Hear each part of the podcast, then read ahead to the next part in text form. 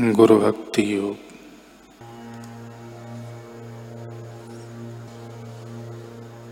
अध्यात्म मार्ग में हर एक साधक को गुरु की आवश्यकता पड़ती है।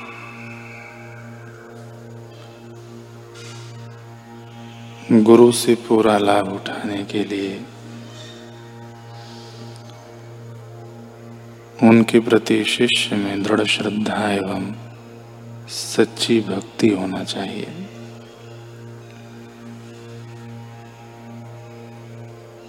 शिष्य गुरु के प्रति जितनी मात्रा में भक्ति भाव रखेगा, उतनी मात्रा में उसे फल की प्राप्ति होगी।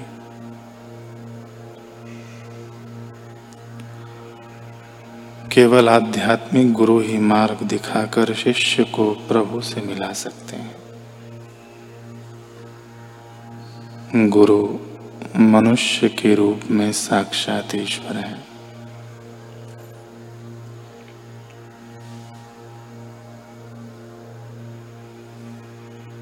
शिष्य को गुरु की आज्ञा का पालन अंतकरण पूर्वक करना चाहिए। गुरु के द्वारा निर्दिष्ट पद्धति कभी कभी शिष्य की रुचि को तत्काल अनुकूल न भी हो। फिर भी उसे श्रद्धा रखना चाहिए कि वह उसके हित के लिए ही है, लाभदायक ही है। गुरु मिलने से जो लाभ होते हैं और जो मानसिक शांति का अनुभव होता है, वह असीम होता है।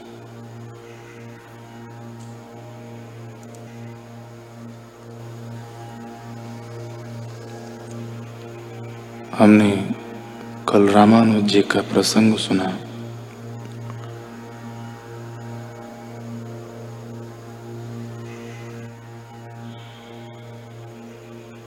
वो तीन मुड़ी उंगलियाँ, वो तीन दिव्य संकेत मुझे हर श्वास में स्मरण रहते हैं, जैसे कि मेरी प्राणमाला में मोती बनकर गुथे हो। श्री रामानुज धीमे स्वर में कहे जा रहे थे। गुरुदेव यामुनाचार्य महासमाधि को प्राप्त हो चुके थे। परंतु जाते जाते भी उनकी पवित्र देह में मुड़ी तीन उंगलियों ने तीन उपदेश दिए थे। श्री रामानुज के शिष्यत्व ने उन अनकही आज्ञाओं को तुरंत समझ लिया था। उन्हीं में से एक आज्ञा थी कि ब्रह्म सूत्र पर श्री भाष्य की रचना।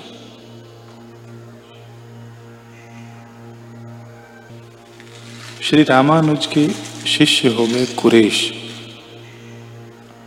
कुरेश ने कहा, गुरुदेव, आप ब्रह्मसूत्र भाष्य का श्री गणेश कीजिए ना। उन तीन आज्ञाओं में से एक आज्ञा श्री रामानुज जी ने कहा कि उसके लिए मैं बोधायन वृत्ति के ब्रह्म सूत्रों का अध्ययन करना चाहता हूँ। यह ग्रंथ केवल कश्मीर के शारदा पीठ में उपलब्ध है। कुरेश ने कहा तो फिर गुरुदेव, विलंब क्यों? मुझे अपने संग चलने का महासौभाग्य दीजिए। हम कश्मीर की यात्रा प्रारंभ करते हैं। रामानुज जी ने कहा, उचित है कुरेश, हम कल ही प्रस्थान करेंगे। तीन माह के बाद गुरु शिष्य कश्मीर के शारदा पीठ पहुँच गए, दक्षिण से यात्रा करते करते। श्री रामानुज का भव्य ललाट, दिव्य व मधुर व्यक्तित्व। शास्त्र निपुणता और ज्ञान गंभीरता। शारदा पीठ के पंडित गण उनसे मिलकर विस्मय से दांतों तले उंगली दबा लेते। श्री रामानुज की गुरुता के प्रकाश से मानो सबकी आँखें चुंधिया जाती। सच्चे पारखियों ने श्री रामानुज और उनके शिष्य कुरेश का हार्दिक अभिनंदन भी किया। इसी स्वागत वेला में श्री रामानुज ने अपने आने का मकसद बताया। तभी से शारदा पीठ में सुगबुगाहट मच गई। विद्वानों में खुसर खुसर होने लगी। अद्वैतवादियों में असुरक्षा की भावना जग उठी। इस विद्वान पुरुष रामानुज का मत बोधायन से प्रेरित लगता है। अगर इसे बोधायन वृत्ति के सूत्र दे दिए गए तो यह अपने मत को अधिक प्रबल और दृढ़ बना लेगा। बोधायन पढ़ने के बाद ये जो ब्रह्म सूत्र पर टीका रचेगा, वह ज़रूर अतुलनीय बनेगी। इतनी प्रख्यात हो जाएगी कि हमारे अद्वैतवाद के टक्कर में आ खड़ी होगी। इसलिए इससे बोधायन ग्रंथ साझा करना खतरे से खाली नहीं है। ईर्ष्या की दीमक हमेशा उदारता को ही खाती है। अद्वैतवादियों ने चतुराई से बहाना बना दिया। ओह, महाराज, क्षमा करें। बोधायन सूत्रों को दुर्भाग्यवश कीड़ों ने नष्ट कर डाला है। दीमक लग गई। अब वह हमारे पुस्तकालय में नहीं है। श्री रामानुज ने निराशा व्यक्त की। अंतर्यामिता का प्रदर्शन हर स्थान पर हर किसी के सामने नहीं किया जाता। इसलिए उन्होंने सहज रूप से वहाँ से विदा ली। पर कहते हैं ना सारी दैवी शक्तियाँ तत्वज्ञानी महापुरुष की सहचरियाँ होती हैं। लोक धारणा है कि उसी रात्रि श्री रामानुज के सामने साक्षात शारदा देवी प्रकट हुई। उनके हाथों में बोधायन वृत्ति का ग्रंथ था। उसे श्री रामानुज के हाथों में सौंपकर देवी अदृश्य हो गई। ग्रंथ संभालकर श्री रामानुज ने कुरेश सहित दक्षिण की ओर प्रस्थान किया।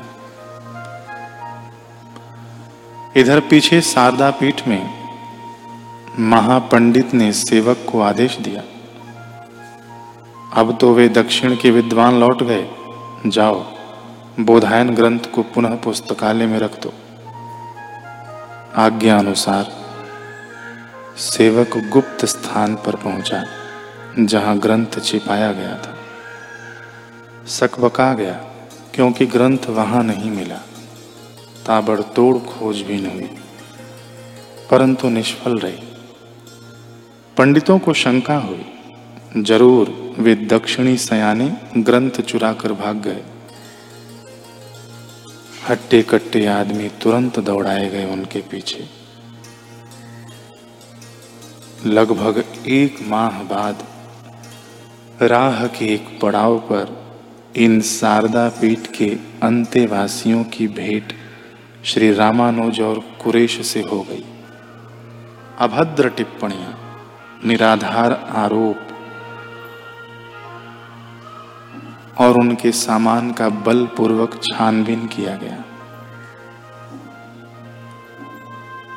अंततः वे लोग श्री रामानुज से बलात् ग्रंथ छीन कर वापस ले गए। श्री रामानुज गहन मौन की स्थिति में चले गए।